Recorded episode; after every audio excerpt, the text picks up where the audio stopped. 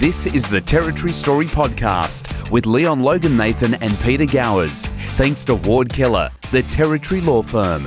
Hello there, welcome to you wherever you're listening from. This is the Territory Story Podcast, the weekend edition. My name is Peter Gowers, and this guy's name is Leon Logan Nathan. How are you, mate? I'm well, mate. I'm well. How are you? Pretty good. Fired up. Fired up as always. Yes, well, weekends with Walshy is always a time to be fired up, isn't it? it sure is. So I guess we should uh, introduce the man himself from the NT Independent online newspaper, Christopher Walsh. Hello there. Hey guys, good to see you both again. You too. Yeah, it's been so, a uh, crazy week. well, mate, I, to be honest with you, I've been sort of monitoring what you've been putting out, and uh, the uh, the volume is certainly nowhere near the levels that it was towards the end of last year. I figured that you were sort of easing your way back into it. yeah, yeah. well, that's it. It's just that uh, some of this stuff's a little more um, detailed, I guess, or complex. He's, and just he's gone undercover. yeah, it's so it's all right bizarre. Some of the stories this the past couple of weeks. So uh, yeah. Anyway, yeah, I'm sure it'll ramp up here. You know, that's just typically how it goes. And you get into February, and everybody's back, and the politicians start um, really causing mischief and madness and and mayhem. Um, yeah. so, Chris, uh, story making the week. Well, actually, no, it's not. There's another story that makes the week, but this story um, kind of connected, we I have, think. We have been waiting and waiting and waiting for a response, and you finally got one, but it wasn't given to you, it was given to estimates. And this was we finally figured out what secret agreement uh, was entered into by the Gunner government and China. Yeah, that's right. So th- this is something that's puzzled and troubled a lot of Territorians for many months. um, and really goes back to this, this trip in October of 2019 that Michael Gunner took with a, a, a lot of, um, business delegates, people from the, from the business community who were part of this trade mission to Shenzhen, China. Uh, what happened on there, though? I mean, most of the people who were involved within that um, in that trade mission had no idea that Gunner had signed this deal. They were there, and it, and it really became confusing and he kind of added a lot to the confusion. So he gets there and he has this meeting with an undisclosed Chinese official and, and we get photos later, we had last year of him signing documents. And we went back and we looked at what the official statements were at the time and nowhere did it say that he had entered into an agreement with any, you know, Chinese uh, government body or, or any group. Really, we knew that he had uh, witnessed a private deal between gas companies there, which was all above board. And we, we knew that. We had photos of that too. But there was this one photo that we had where he was with a, an unnamed Chinese official. And, and, you know, so we, we sent him questions about that. He refused that. You remember that day that he fled from us on the, uh, on the wharf was about the day that the couple days after that story came out. And I thought I'm going down to ask him about this. And he saw us and he hightailed it back to Parliament House and banned us evermore. Uh, so the questions have been lingering though. I mean, like a lot of people saying that, even people were on the trip saying, look, I, I heard it was education. Somebody said, somebody else said, I heard it was, um, some sort of uh, trade partnership agreement, which sounds very ominous. Um, of course, you know, you look back at the public statements and things that were made at the time. Gunner has, although never being questioned about it here, he has come out in favor of the Belt and Road Initiative, of course, uh, contrary to the federal government's position on that. But I guess in keeping with his uh, his role model, uh, Daniel Andrews, who of course caused some controversy signing up. And Gunner was in in in China in Beijing actually around the same time in 2018 too. That that Dan Andrews had first signed up for the Belt and Road, so that's interesting. And then you know, there were some connections there with Andrew's office. So we, we start looking into it a bit and we start asking some questions and we start reporting on things. And Gunner really acts uh, strangely, right? At the time. So normally, you know, a, a government official would come back, a leader and say, look, I was over on this international delegation. Here's what I've signed. This is going to be really good for the Northern Territory.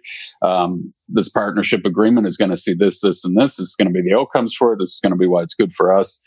He didn't do that. And, and we start asking questions. We start publishing photos of it. And he still kind of goes to ground about it, doesn't talk about it until he's questioned then. I think it was sometime in late July in Parliament, Terry Mills, and then, um, leader of the uh, Territory Alliance Party, he asks Michael Gunner in Parliament, and he says something like, "Is this another case of you getting into an embarrassing situation where you didn't know what you were signing?"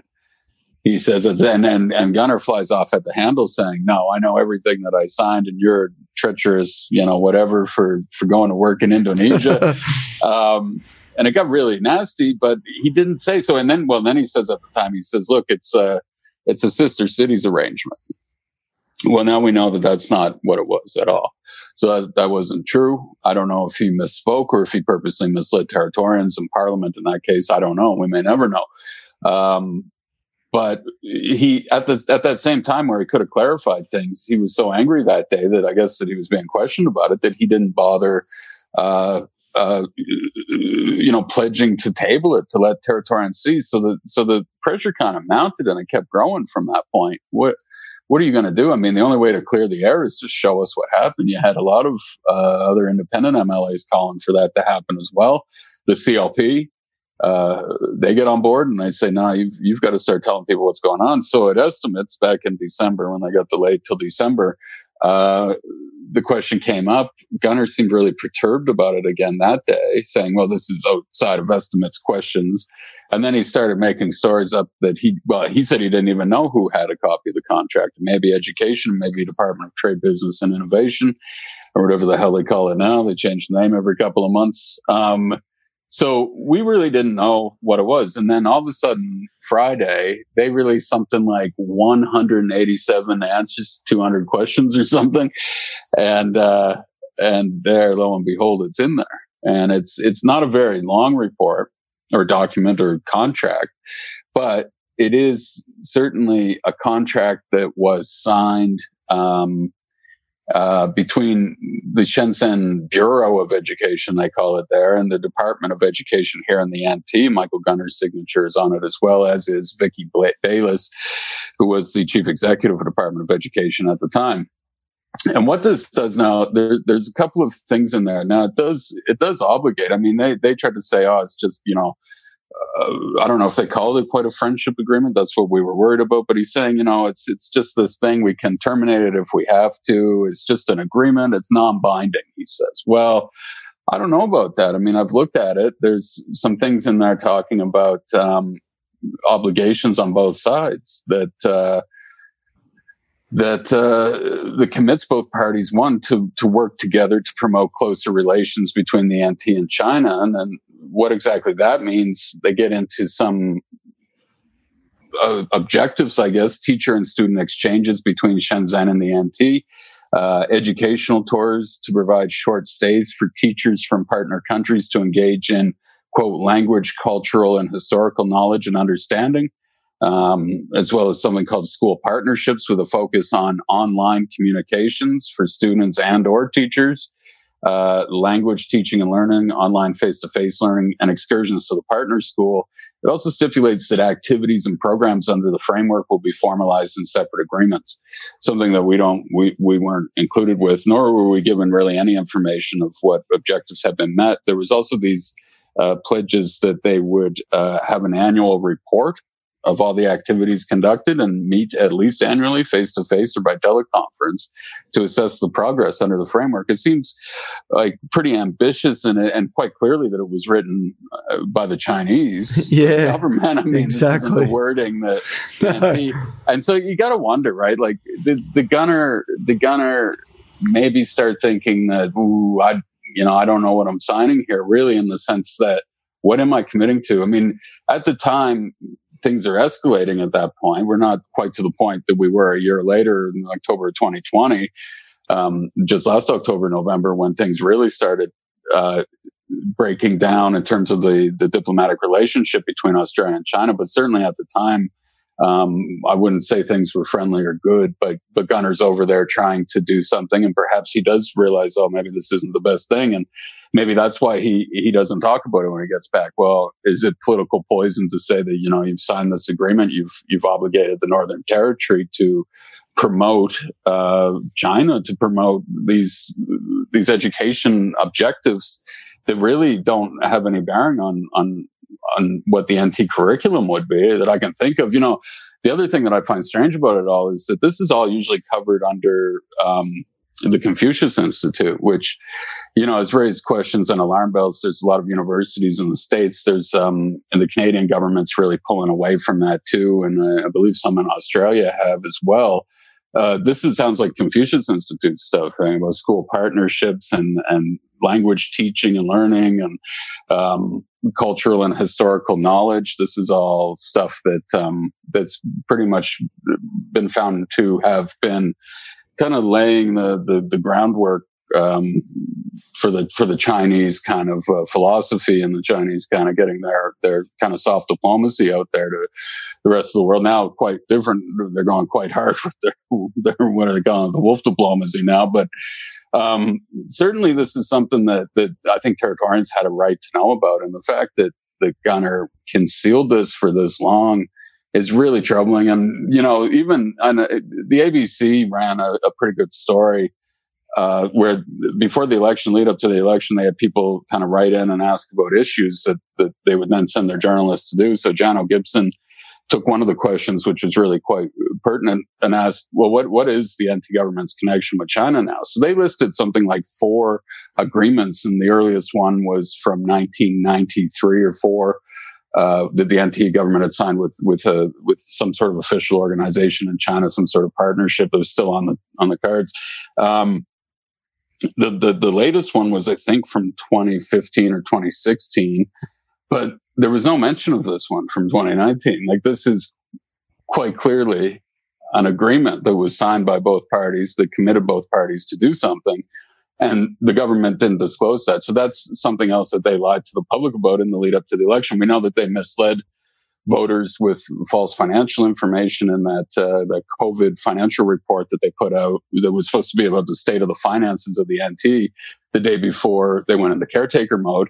So here's something else now. I mean, they, they had that opportunity. They said, just tell the public what, what documents you signed and they didn't do it. And you know, for months, of course, they've been hiding from us, and I've still got complaints in over how they handled that. Like they just disregarded that FOI. There was they gave me part of the FOI, which was some other stuff, uh, expenses and stuff from the two Chinese delegations, but there were no none of the agreements were in there, and they just ignored that and didn't even give me an explanation, which they were legally entitled to or obligated to do and they just decided that they didn't have to do it. So he's just ignored this for this long. He now slips it out on a Friday at five o'clock, uh, in with a whole bunch of other things. I guess hoping it will go away. Uh, I think we're the only ones who reported it, but that's not surprising. Um, yeah, just look, it's another, it's them lying again. It's them being caught up in, in something that, that, you know, they could have avoided all of this if had they just been upfront with Territorians in the first place. I'm just shocked at, as to why this was such a big secret. If, uh, yeah, you know, if all it was is an, a, you know, an education cooperation agreement. Yeah, yeah. Uh, I I honestly can't answer that, Land. Like I, that's the, the the most troubling part about it is the the secrecy around it, and it's never been explained. Why not just say what it is? Be upfront with people.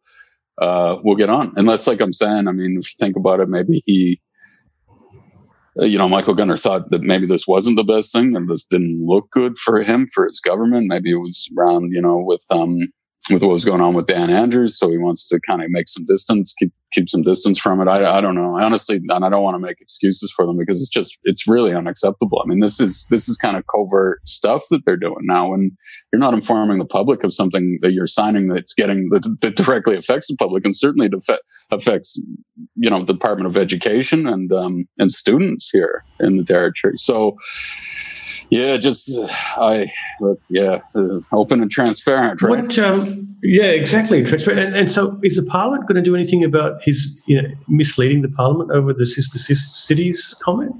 Yeah, I wonder. I look, I don't know. Uh, what did they? The CLP came out the next day after we ran this, and they called on Gunner to explain the secrecy around it. So I'm hoping that they do pursue that when Parliament resumes in, in February and uh, you know at least ask the question of why he's he's he handled it like that. Yeah, why? I mean, why did did he not know at the time really what it was? I mean, why did he say it was a sister cities arrangement? It was clearly an education agreement. I don't know. And then you know the other question out there is you know there was something else about a trade partnership agreement with the mayor of Shenzhen that uh, Kon Vatskalis apparently doesn't know anything about, but this was some sort of agreement on a future strategic and pragmatic cooperation. Maybe that's just a handshake thing. But he's getting into a whole bunch of stuff here that, you know, and I think we'll get to a little later uh, in the podcast here about why it's maybe troubling yeah, the Michael yeah. Gunners overseas yeah. and signing things. But we'll, we'll, we'll, save that for a bit.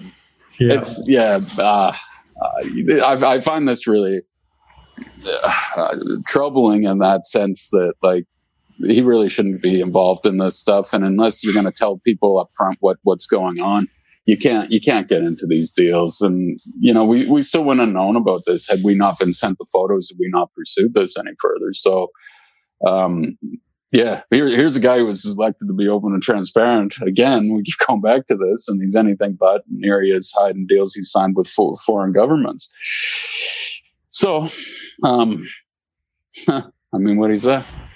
Is it going to require his own party to uh, investigate and call action against him in order for there to be any repercussions? well, it would be. You're right. So if he if he does get called out on the uh, kind of misleading Parliament, it'd be sent to the Privileges Committee, and we know how that goes, Leon. That uh, uh, it's a toothless tiger, really. That um, yeah, in this case, would have to have his own people vote against him, which they clearly won't do on other things that he's where he's disobeyed the, the rules and regulations and potentially the law. Uh, this is a guy who does what he wants with immunity and who's going to stop him basically at this point. So mm. who knows what kind of trouble we can get in before the next election. So there's no chance of an impeachment then? oh, look, I doubt it. I mean, look, they, they they changed how they did that whole leadership thing after they rolled Delia Lawrie years ago, right? That you need to get like like mm. like hundred percent. It was it's pretty bad though. It's like three quarters of the general rank and file of the party have to vote. You normally you wouldn't want it to go to that either. You would think a guy would go, but um, look, he's he's doing what he wants and nobody's getting in his way. So mm. all we hmm. can do as journalists is keep reporting on this stuff and let people know what's going on. No doubt there'll be more to talk about down the track. Um. Looking at the second story tonight, Chris, the uh, much talked about Sun Cable solar project uh, have signed an agreement now with the NT government. Yeah, what is this? Uh, like a $22 billion, um, they're calling it the world's largest renewable energy project, right? The solar project, certainly, um, which would be in the Barkly region near Elliott. Um, so this is this this idea that you can take electricity from the sun in Elliott in the Barkly region and kind of transmit it all the way to Singapore. Um, yeah, this is something that, that, that, that's big that the government's pointed to as um, you know creating a lot of jobs, helping to uh, meet their renewable energy targets and uh, and get some. You know, this is that that that elusive private investment here in the territory that we've been we've been uh, begging and crying out for for for a long time. Um, so certainly this is something that's positive. Now, what was signed today was an agreement to to kind of facilitate a development agreement uh, that would hopefully get this thing going. Now, what the government didn't put in the release, of course, is that yes. Uh, this is something that, that, that, if it gets going and we're still years away from it would be very good for us. But singapore hasn't actually signed on to it yet. So they need to yeah so the, the client hasn't signed up for it yet but they're going to go ahead and start building it. Uh, yeah. some of that that energy looks like we'll be here in the nt and we'll stay here. But you know this is what I, I was telling you guys you know we've kind of touched on this thing before and i said you know some people that i've spoken to said how are they really going to do that? Like there are a lot of questions over the reliability issues of that and how you actually do underwater keep that current moving, like, you know, get it that far. Oh, um, now Sun Cable CEO David Griffin, uh, he's pretty confident. He uh, told ABC today that uh, that that he he he fully believes that, that they can show Singapore that uh, that it will be reliable, that they can get it there, that they can meet all of their concerns, and uh, I guess in a short period over the next uh, year or two, um, I guess we'll see. We'll see about that. It's it's yeah, such a big project, but yeah, um, you know, you really got to wonder. The government puts out these things, and they go and they sign some papers, and you wonder if that's um, you know, is this all just for show here? Are we really getting any closer to this? but yeah, look, if yeah, I think that's probably a big issue that they need to look at. If the client hasn't signed up yet, you're going to pump 22 million bucks into this. But again, you know, hopefully the government's not putting in too much on it because it's a private investment on. As long as the NT government's not putting 22 billion in on it, I'm okay. With. But really anything, they shouldn't put anything into it until it's proven. But well, if anyone was putting any money into it, it'd be, it'd be the Shenzhen government anyway, wouldn't it? they may have an interest in it. well, they've got the um, cash too. Yeah. Yes, absolutely. Um, yeah. So look, but but Sun Cable's Sun Cable was saying today, um, and they seem to be pretty serious about this now, saying that they're going to prepare a territory benefits plan, including an Aboriginal workforce development plan and um, exactly how they plan to uh, to bring in local participation to maximize local jobs and procurement. Something that these big kind of international companies do when they they come to a place like Darwin, and and you know they, they are committed to saying that they that they will use local uh, businesses in in every way that they can.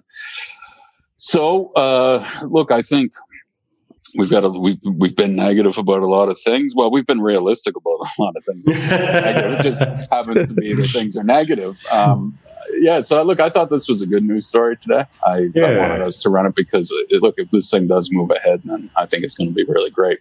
Mm. Yeah. Great. Yeah. Well, good good on you. All right. So next one, not so good news and and slightly negative. Let's say. Our favorite Uh-oh. independent, Robyn Lambley, jumped into the fray in relation to a very topical issue at the moment, which is crime in Alice Springs. We had Josh Burgoyne on the podcast earlier this week, and um, yeah, I saw that. He uh, he is beside himself about this issue. Yeah. Um, what did Robin say? Yeah, look, I everybody that I've spoken to in Alice Springs kind of is of that same mind that that uh, that I imagine Josh was. I haven't heard the podcast yet. I just saw it was up today, and I'll, I'll listen to it. Um, but I know that he's when he's come out and done press conferences, he's been, uh, you know, you can see how it's affecting him. You can see how it's affecting Robyn Lambley. You remember back in October when um, Shane Powell, there, the uh, home care worker who was uh, killed uh, there was a, teen who had allegedly stolen a car who was out on bail at the time, uh, smashed into Shane Powell's motorbike, killing him. Uh, he was in a coma for a bit and he died. And, and, and that was, you know, around the time when we were reporting, you remember that they, they had that um, Parrtjima festival down there and they had to move things from the mall there because there were safety issues. There was, the crime was out of control and the government was like lying about it. They were just not not being upfront with people about like stuff that happened. Like two cars drove drove down the mall, endangering people's lives at the time. They had to move the thing, and the government wouldn't acknowledge that until after. So it got to the point where people were saying, "What is it going to take before the Gunner government does something about crime in Alice Springs? Is it going to take somebody dying?" And then, you know, no sooner those things said that that that it that it happens and that this guy's killed. Um, and and I think that that upset a lot of people down there. And uh, Robyn Lambley kind of um, came back to that today as an example and saying, "Look, you know, like this this guy died down there, and what the government, what the Gunner do? Michael Gunner, the chief minister, came out and said, "Oh, this is a tragedy. We're sorry that this happened. Um, really unfortunate for everybody. That's it." So what what what Robyn Lambley today did was kind of compare it um, Gunner's response to what Anastasia Palaszczuk's done over in Queensland, of course, with the with the two pedestrians who were out walking their dog, uh, killed by a teen uh, who allegedly stolen a car. You know, the woman was pregnant. I mean, this has really uh, been all over the country here and quite an emotional issue um, because you just feel for these people who minding their own business, walking dog, they get mowed down. But but the what Lambley was pointing to today was really the contrast in in leadership that we've seen there. So Palaszczuk comes out and is quite upfront this morning here about it, saying, "Look, this is this has upset a lot of people. This has upset me. We're, we need to get answers. We need to know how this kid was allowed to steal this car, what the, the circumstances were around it." She called for a uh, coronial inquiry and a full police investigation into the circumstance around the incident, as well as pledging to strengthen laws to protect the community. So, so in there talking about um, uh, changes to bail essentially to to bail laws, which is what uh, the opposition and the independent members have been calling on Michael Gunner to do here now. Uh, well, for months, really, for for for a year or more, is get away with this presumption of release for these young repeat offenders who keep going in and, and keep going back out. Uh, so she's saying like look at this contrast in leadership. That's how a leader handles it. And it's funny robyn lambley you know bumping up uh anastasia palaszczuk labor leader over there. But but really it is a stark contrast whereas gunner has disappeared from the community where that happened and you know came and he said a couple of words in parliament the day that that happened because that happened while they were sitting while parliament was sitting. And but that was it. That was the extent of it. He's never gone back. He's never pledged to change any laws to actually look into all the circumstances that led to this man's death, an innocent, you know, bystander again. So uh, we we get into these calls for for bail laws to be changed. To I don't even think it's so much even about that. I think that that what people are asking for is for the chief minister to show some contrition here, to show that that he understands that he's listening to people when they tell him how to control crime is not only listening but but doing something about it and you, you got to wonder what he's basing uh, success or what he's measuring success on i mean I in, in 2017, you know, we, we quoted Josh Burgoyne today and saying that, you know, Gunner came out and said it was all broken in 2017. Well, what's he done now in four years? I mean, what can he point to to say that things have have improved that he that he's made some positive gains here uh, nothing i mean he he he doesn't come out and say that so you know he was on mix uh, radio this week and he was asked then look are you going to look at um, at these bail laws again, uh, changing them, making amendments to them to to to ensure that some kids out there. Because look, you've got something like there were between July one and September 30th, there were 80 youth offenders arrested. Uh, 32 of them were out on bail while they were arrested. Wow. So you got nearly half of hmm. these kids who are out committing it are clearly repeat offenders and we're out on bail. And maybe they shouldn't have been here on that. And we don't know the extent of or how serious those crimes are. But anyway, he's asked about, uh, I don't think they did those numbers, but they asked him about it and he said, nope, nope, I don't think that's the issue, changing bail laws. Mm. Did he tell us what the issue is? What's the problem here? Because we've got this out of control crime spree. Nah, he didn't offer any insight into that.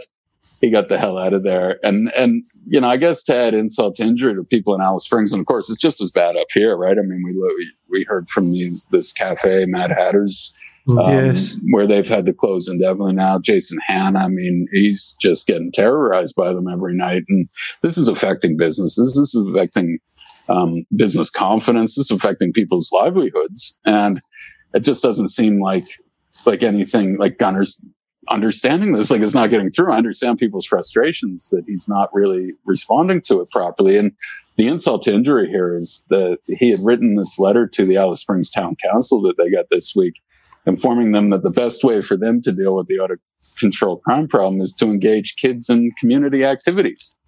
And he's, he's got some money. yeah, he's got some money. There's money sitting there. He said, "You you guys come get this money, and you can uh, you can do community activities and pay for facilities." Well, mm. you know they've got that that drop-in center there. Uh, they, they seem to be trying that. It doesn't seem to be working immediately. I mean, that's probably going to take a while, but yeah. that kind of response, I can understand the frustration from people in Alice Springs.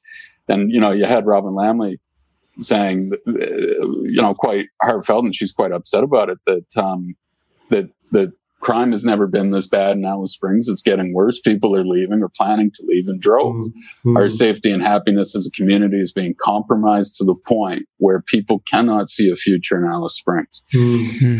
And this is what you hear from people there. You know, that there's that Facebook community Facebook page um, where the comments on that are, are similar in tone to this. Uh, just people that I've spoken to there, yeah, people have been there over 30 years saying this is truly the worst that it's ever been. And there's no, there's no bright light at the end of the tunnel here. There's like Gunner's not providing them anything. And, you know, you, you think about that and politically, he he he doesn't have any seats really down there anymore in Alice Springs, and it was a miracle when they got them in 2016. That's not Labor country down there, mm. um, but he's the chief minister for all the Northern Territory, and he's really got it. And even up here too. I mean, he's still he's losing people every day up here. I think too in terms of support when he's not coming out and giving them some solid, firm, tangible thing that they can look at to see that things are working because and sure shit isn't the, the crime figures. Like mm-hmm. you know like i said we never reported those at the nt news when i was there and i don't report them in the independent because they're they're, they're useless in a lot of ways. They're comparing year over year at the same time the year before as if that is some sort of, is that indicative of crime now? What happened a year ago? Like the, the criminals are sitting around on the schedule. Oh, let's go commemorate the anniversary of this one. Like, you know that those mm. numbers mm. can be can be construed anyway. And um, what we know is that uh, people are getting hit and people are getting hit a lot businesses especially. Look in alice springs the police admitted this that there were 25 homes and businesses broken into from friday morning to monday morning and that's mm-hmm. at least, I mean, those are the ones that are reported. How many people just didn't even bother reporting? So you've got issues down there. And now we know that, that nearly half of these kids that they keep picking up are doing it are on bail and they get back in the system and then they're back through the, the, the, the system again, back out on the street. So I get people's frustration and really Gunner's got to come up with some way to handle this for people to, to you know some effective communication plan here because right now this is this is not going well for anybody. Mm. Well, Chris, here's the issue, right? There's a, there's a very logical timeline to all of this. We had the ABC come out and do the Four Corners program on the Don Dale Detention Centre. Mm-hmm. The, the proverbial hit the fan the very next day. A royal commission was announced and I've just ripped up the Royal Commission findings and recommendations just to have a quick look while you're talking to see exactly what they they had recommended. And in relation to Chapter 25, Path to Detention, Northern Territory Police sometimes fail to comply with the obligation in Section 22 of the Youth Justice Act to proceed by way of summons rather than arrest, except in prescribed circumstances. Northern Territory Police sometimes fail to comply with the requirement in Article 37 of the CRC and Section 4C of the Youth Justice Act to use arrest only as a last resort. Children and young people were held in police custody in the watch house for unreasonably long periods of time.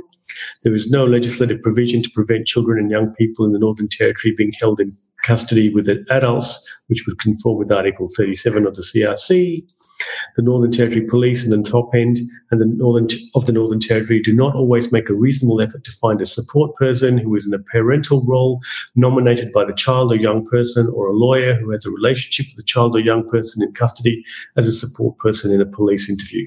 Now, all of this stuff makes logical sense, right? Mm. The problem is the way this has been implemented, the police are basically left with nothing other than to catch and release. Hmm. Right? That is the problem. And I can tell you, because I looked at this a little while ago, Chris, hmm.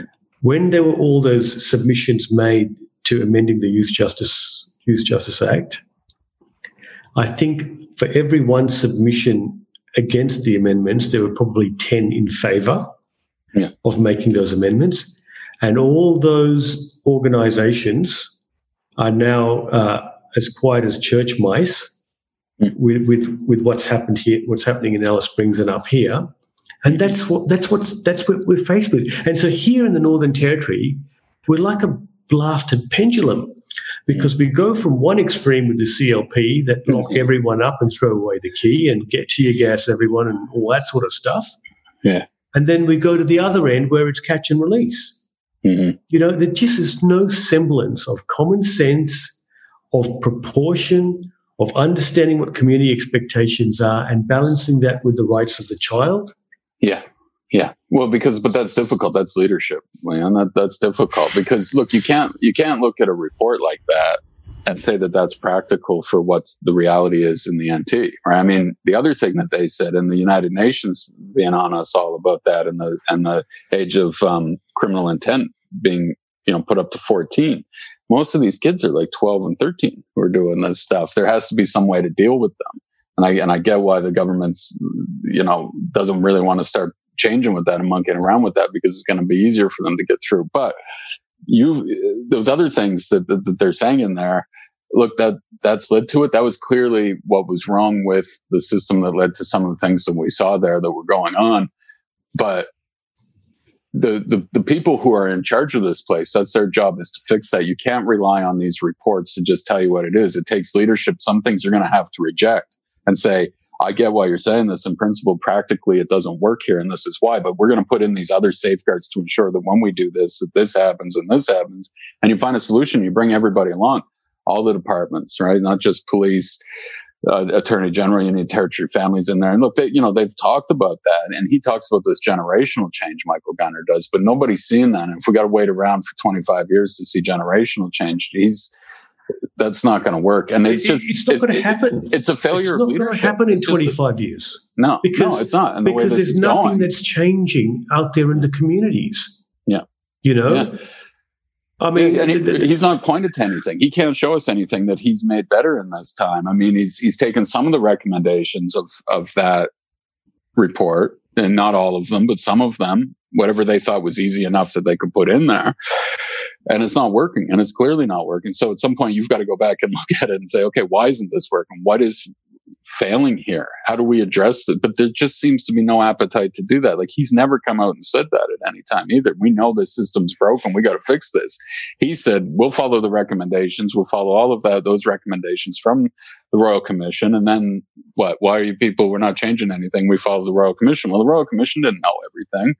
Those two commissioners, uh, you know, I think a lot of people thought they were out of touch and didn't understand the reality of, of what life is like here in the NT and how how everything is connected. You know, I'm not, and I'm not trying to be disrespectful to them, but when you're living here and you see this stuff every day, you know that that that there needs to be other solutions thrown in here. That you got to get creative with what you're doing and find something that works because it's not working now. well, just for anyone that's interested, there were 26 submissions made on the amendments to the Youth Justice Act, right? And I remember Okay, flicking through them and uh, you know seriously there was just maybe one or two submissions at most that were not in favor of all these amendments being adopted Yeah. Well, because but you've got prof- professional organizations who are doing that. I mean, you're not getting you know Jason Hanna, no, Shane. Powell's family.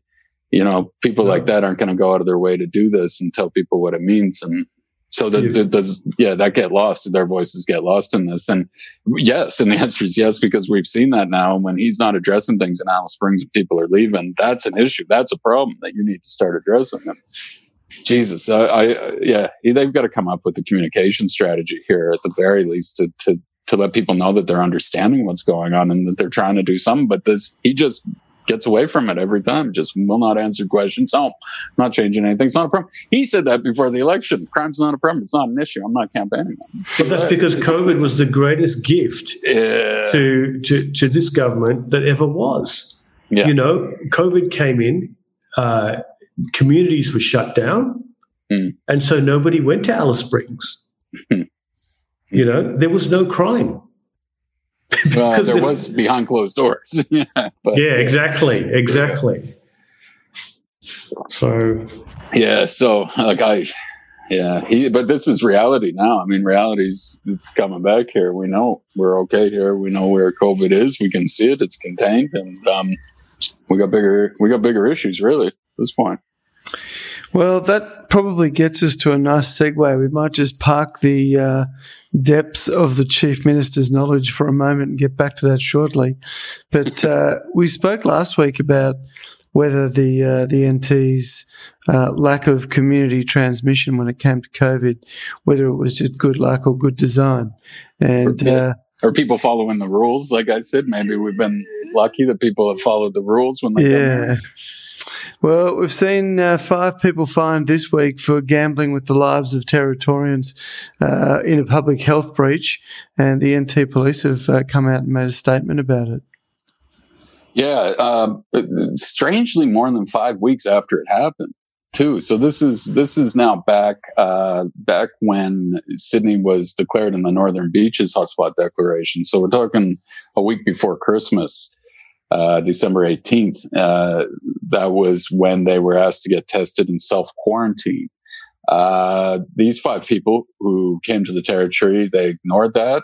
Um, they they I guess continued to go out. They won't give us the details on that again, Um, I do find it kind of weird that it's like five weeks after it happened, the month Yeah. after it happened, that they're telling us now, like, mm, something's not right there. Um, but again, this is this kind of stuff that that that that'll happen where, you know, this is good luck. I mean, this is good luck. You had these Yep. people. I mean, clearly, but government doesn't even say in here. I mean, we we assume that they didn't have it in the end because I don't remember any reports of community transmission at the time, Yeah. but they don't even get to those facts. And that's just a real issue with police media releases that they, they've, if they could just remember the five W's when they're writing that stuff, it'd be a lot easier, but they forget like who and, and what. What is the big one or why? That's Yeah. one that they should be asking, but they never answer that. But, um, uh, yeah, look, this is, I guess, us dodging a bullet again here. But these people had, um, had clearly gone elsewhere, did not um, self isolate. Uh, they were all fine now with over, you know, the, the five thousand dollar fine. Um, how they track those people down, how they give it to them, I don't know. I mean, these are the details again that we weren't given, and exactly how they found it. Um, and how they discovered this. This if and when they discovered it is the other W. Um, anyway, two weeks ago, you know, we still we still have in this. There's still strange Sydney, still I think considered hotspot. Some areas there, um, still despite not having it for a while. Hugh Heggie hasn't gotten around to uh, to lifting that. When he feels it in his bones, we will be made aware. Uh, yeah, but yeah, this is this is yeah. I guess what we were saying. Look, the people who've come here, they haven't abided by the rules, and somehow we still don't have community transmission. yeah. I don't know. I mean, about what- Hugh what- Heggie, uh, you didn't mention anything about him winning an Australia Day award. no, and I wouldn't for him to. They We- couldn't we have- find it, could they? it was it was uh, just say this about that that that the NT is a long and storied tradition of honoring people who have done their jobs in the public service. Full stop. He's done his job. Mm. He's done what he was paid to do. You know, the other thing, like I don't know, Owen was saying that uh, that Jody Ryan got an award, some sort of Australia Day honor. Again, Public I mean, this is like- medal, I think. Yeah, well, we don't even have to um, do our jobs well for, for this now. You just have to be employed in the NT and do your job. Show up every day. It's based on attendance now. yeah, that's yeah, that's what I'm thinking. Pete. Like some of this stuff, like I was just like, wow. I mean, really, the bar, that's the threshold here for for getting these things. I guess you know they need a quota every year or something to bring Mm. it out, but. Um, It's- some of that stuff. Like, I'm not trying to be disrespectful to anybody. I'm just saying that I think that we all know we've laughed about this for years. And uh, is this the first year where we haven't had a lot of like old time politicians come out of the woodwork to get awards? They haven't contributed anything to public life in at least two decades, but they Yeah. show up and they want a medal or they want some sort of award. Mm. Yeah, it's just this is like a thing in, the, in Darwin and the NT. We just give people awards for for the basic minimum of them doing their jobs, and they haven't committed a crime, I guess. So here you go. Yeah. Here's an award. I You need a better threshold. I, I think you've been convicted of a crime, don't you? yeah, yeah, yeah. That's right. Those are hard to come by here. The crimes are being committed there, and that's not being convicted of them. Yeah. All right, we've saved the hot. best for last. Yeah. We have Oh, saved the best for last. And I got to tell you, you and I and Pete, we've had lots of conversations on this podcast about Gunner and his antics. it's antics. But I have to say, this one takes the cake at this point in time, at least. Yeah. I listened. First of all, I read your piece yesterday when it came out, right? you thought it wasn't true. Yeah. Uh, and I thought, well, it, look, because it's, I'm reading it, uh, you know, there's obviously there's no sound effects and there's no context and stuff like that. Okay. So on the way home, I uh, pulled out um, Katie Woolf's podcast, which, you know, she does the show and then it turns into a podcast. Yeah. And I was like, okay, it's tw- 20 minutes. I'll listen to it on the way home. yeah, yeah. It's almost too long. I it was it was way too long because you can only cringe for so long, Chris. yeah, no, no. You know, right from the beginning to the end. Yeah, it was. I, I listened to it in stunned silence. Couldn't I could not believe that the person that was being interviewed was the chief minister of the Northern Territory. Yeah, I know. Yeah, that's that's exactly what I thought, Leon. Even at the end, even at the very end, when he says, "Well, I've been told Joe Biden has personally received my letter." Oh, but you haven't heard back yet? You can, nope. Wow. We'll hear back. He personally received it. He got my letter. like I, I could not believe that. I thought this is the final insult to Territorians here, that this guy is writing you know, trying to be the, the president of the United States pen pal or something. He's writing letters to the president saying, "We're going to give you insurance." Yeah, and we'll offer you a bloody good time, and you'll be and you'll love it with croc insurance. And that was like a Hendo joke for Obama years ago, mm-hmm. and that they're still passing this off. Yet that was such cringeworthy stuff. Like that was embarrassing. I thought it was embarrassing from the beginning, and the idea was. was hopping on board. But then the fact that he thinks the people are taking this seriously now, or something, or it's something to be talked about.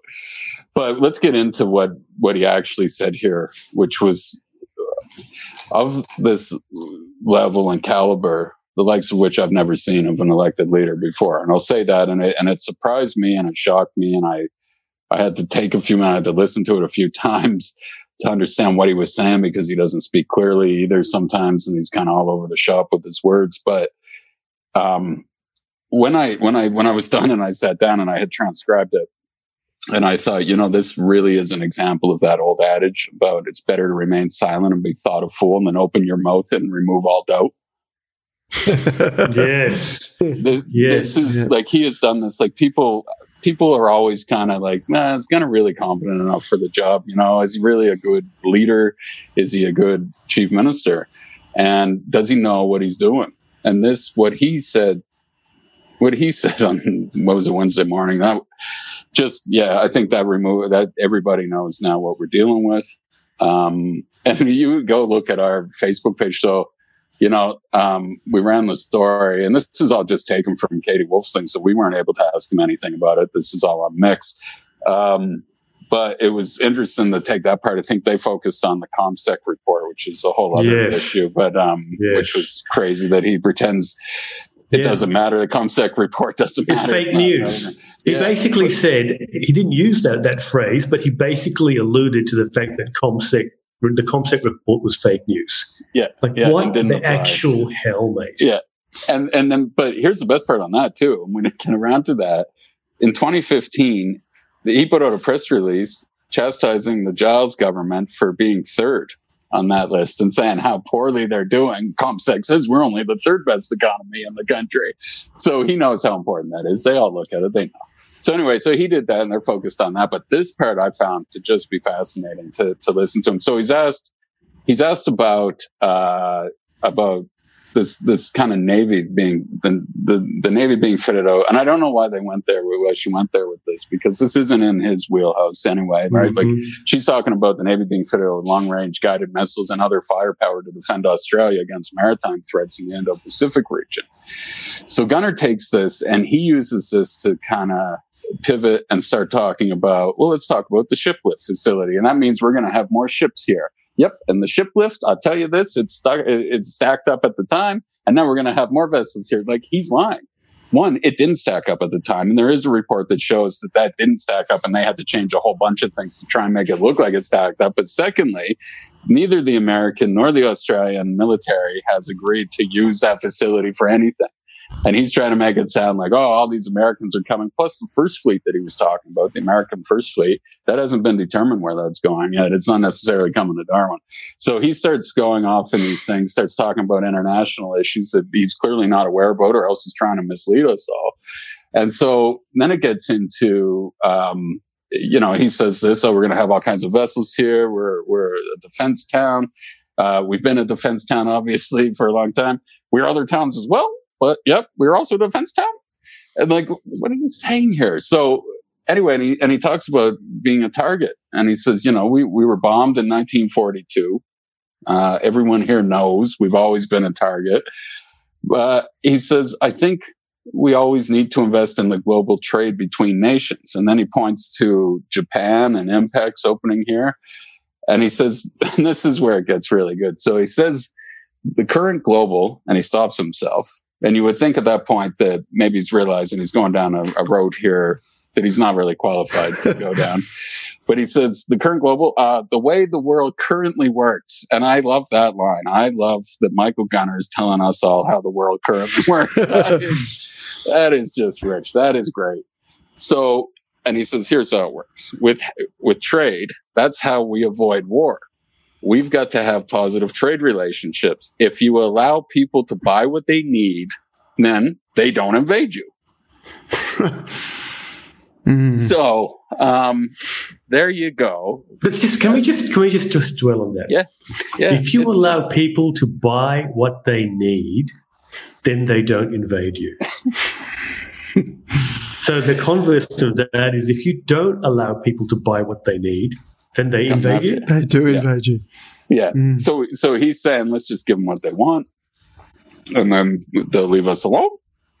no one bother us this is not a leader. This is a guy. Like, look, you know, I went and I didn't end up quoting anyone in the story, but I did make some calls about it, and I talked to some some international experts, policy experts, who said, look, there's a very good reason that the Constitution is set up the way it is. That that um, that these issues, these foreign relation issues, national security, defense matters, it's all the responsibility of the federal government. In fact, you know, state and territory leaders get in trouble once they start commenting on this stuff because they're they're out of their depth here. I mean, this seems to me that this is the extent of Gunner's foreign policy.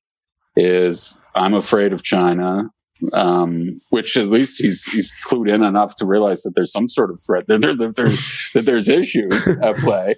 But then to say like, oh, just give them what they want, and then they'll leave us alone. I, how? It's like the bully in the schoolyard, isn't it? Yeah, yeah. I think somebody said that. Has he ever give me your lunch money and I went bash you? Has he ever made it to lunch for his lunch money? I don't know. Um, I just, yeah, like I just, I, I, I was shocked. Um, we put the story up and all the comments that started coming out were pretty much what I was thinking when I heard it. But yeah, mm. like we said, there's this cringeworthiness to it all that you know, and then at the end, he thinks that he should throw in that he's tried to befriend the president of the United States. So I guess whatever Joe wants, he can have too. Um, and maybe he won't invade us. I don't. oh my! Uh, look, I, look, I, I, I got to tell you, um, people who are listening to this should really do themselves a favor and go and listen to the, the interview on Katie Woolf's podcast. It is worth listening to because you can hear Katie Woolf being shocked. uh, and she almost well, has no words. Uh, yeah, I, you know, I was thinking about that too, Liam. Like when she started getting into that thing though, and she's asking him about like, like somehow they, they get off into thinking both of them that, that the threat from China is going to be like bombing or invasion or something. Whereas we should really be exploring in a conversation with Michael Gunner, what what what really is what what are the the, the the the problems with with getting into bed with China right now with um with getting into these trade deals and stuff like what kind of risk comes with that? Because but th- they seem to take it like Gunner just took it to this whole other level. Hmm. that you know he has a he has a, a way of doing like you know and here's another example about this this was a few years ago. We were down on the waterfront doing a, this was like shortly after he was elected and at the waterfront and they claimed that, that they had the first self-driving bus in like all of the free world that was going to drive and it was going to do loops around the waterfront and take people. And like, I looked at this little box and I thought that's going to be terrifying for people to get in. and not that it was going fast, but I thought like, I thought of like women, like young women at night, like getting onto this box by themselves or something. There's no driver and they would not feel safe in this thing. And I'm thinking of it being filled with vomit. You know how it would be like on Darwin buses. So I said to the chief minister, Oh, you know, chief, do we have anything, you know, are you concerned about about safety, about safety concerns? And and he's like, Well, what are you saying? Are you saying that this thing will like go because I said like because you know there's no driver, and he said, well, what are you thinking? That it will become all of a sudden self-realization? It will it will it will have it develop a mind of its own and start doing things on its own? And i was like no. I was just worried about people's personal safety on there but he went into this whole weird Mm. uh, theory that that he had come up this whole scenario that like that the thing would become self-aware like it was bizarre like at that time i thought man is, he's either like this really big science fiction nerd or wow he's just out there somewhere else so now it comes back again here we are talking about something that should be serious and uh, and and i guess he thinks this is serious but i don't know like it, Okay, I need to ask you a personal question here. with I, this guy. I, I need to ask you something a little bit personal, Chris. What do you think Katie O'Brien would be saying to him after an interview like that? kristy his wife Kristy, sorry, Kristy. But yeah, look, I, I about this interview. Look, Yeah, I mean, she's a journalist. She- She's Yeah, a but she- journalist. She doesn't know anything more than he does about anything. Like, But I- I, mean, maybe this isn't good, good, good media. Is that what you're thinking? Like, Yeah, good. Exactly. It just doesn't uh, make you come across as, as as chief minister material. See, that was always the issue, though, that like people who knew Kristy well and stuff would say when I was at ABC that she doesn't talk to him about anything because she wants to remain completely separate from that. So that, and I was saying at the time, I said, well, that means that he doesn't have anybody then to actually tell him what's real and what isn't. If his own wife can't do that for him, who does he have that isn't a sycophant that isn't being paid by him, that he isn't sucking up to him for money or something?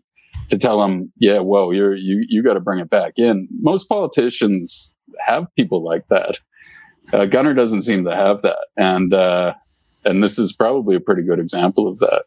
Yeah, I, I I was uh, I was actually listening to Obama's book, right? Hmm. And he goes into quite de- quite a lot of detail about this, where he he specifically went out of his way to get people that he knew uh, either didn't necessarily like him or but but Yeah.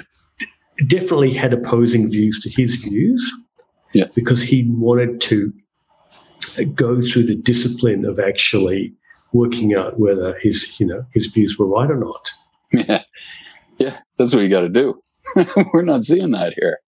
No. We're not seeing that here, and and and like I don't know who is advising him on this. Like, um, okay, so but clearly, like I don't think Michael Gunner came up with this on his own. Like, the, how many advisors do you think he sat down with and said, "Okay, guys, just explain to me our whole China policy here"?